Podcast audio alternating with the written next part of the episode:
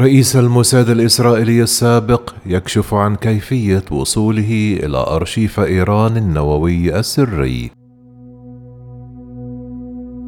إلهي عظم البلاء وبرح الخفاء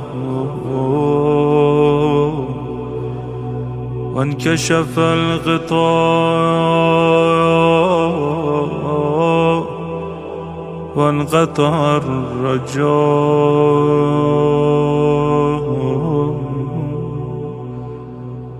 كشف الرئيس السابق لجهاز المخابرات الإسرائيلي الموساد عن عملية قامت بها بلاده ضد إيران. وفي حوار للتلفزيون الإسرائيلي مساء الخميس أعطى يوسف كوهين تفاصيل عن حصول إسرائيل أرشيف إيران النووي.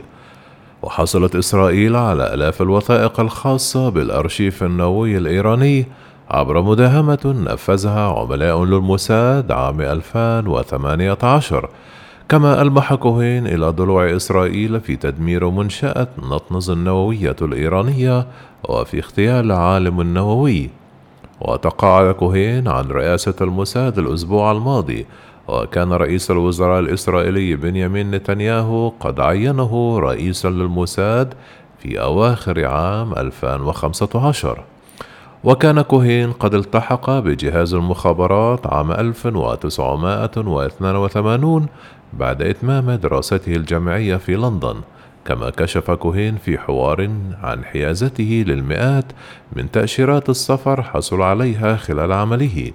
وكان رئيس الوزراء الإسرائيلي بنيامين نتنياهو قد كشف عن الوثائق التي حصلوا عليها في مؤتمر صحفي عام 2018 وحاول حينها إثبات أن إيران حاولت سرا تصنيع سلاح نووي وأنها تمتلك بشكل سري المعرفة اللازمة لذلك وهي مزاعم تنفيها إيران.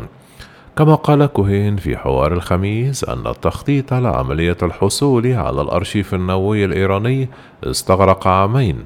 وقالت الصحفية إيلان ديان التي أدارت الحوار مع كوهين أن عشرون من عملاء الموساد شاركوا في العملية على الأرض ولم يكن أي منهم إسرائيلي.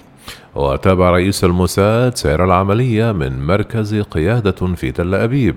وتسلل عملاء إلى مستودع واضطروا إلى كسر أكثر من ثلاثون خزينة. وحكى كوهين لصحيفة تايمز أوف إسرائيل كيف كان الأمر مثيرا عندما كان يشاهد الوثائق النفيسة وهي تظهر على الشاشة وأضاف أن كل الذين نفذوا العملية قد نجوا وأنهم الآن بخير رغم أن البعض اضطر إلى الخروج من إيران. وتحدث كوهين في بداية الحوار عن منشأة نووية في مدينة نطنز جنوبي العاصمة طهران. كانت إيران أعلنت عن عمل تخريبي تسبب بحريق في موقع تخصيب اليورانيوم في يوليو تموز الماضي من عام 2020 وبعد يوم من الكشف عن معدات جديدة في إبريل نيسان الماضي تحدث مسؤولون مرة أخرى عن تخريب وخسائر كبرى. وقتها اتهمت إيران إسرائيل بالإرهاب النووي جراء هذا الحادث. وقال كوهين لمضيفته أنه يعلم موقع منشأة نطنز جيدا حتى أن باستطاعته اصطحابها إلى القابو حيث توجد أجهزة الطرد المركزي. وتحدث رئيس الموساد السابق أيضا عن محسي فخري زادة كبير الباحثين النوويين الإيرانيين الذي اغتيل على طريق خارج طهران في نوفمبر تشرين الماضي في هجوم اتهمت طهران إسرائيل بالوقوف ورائه. ولم يؤكد كوهين أو ينفي ضلوع إسرائيل في مقتل العالم النووي الإيراني.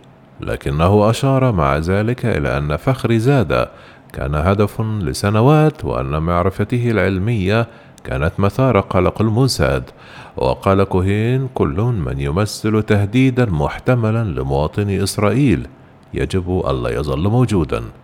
لكن رئيس الموساد السابق استدرك قائلا لكن يمكن للمرء الإبقاء على وجوده إن هو أبدى استعدادا لتغيير مهنته وعدم الإضرار بنا. إلهي عظم البلاء وبرح الخفاء وانكشف الغطاء وانقطع الرجاء.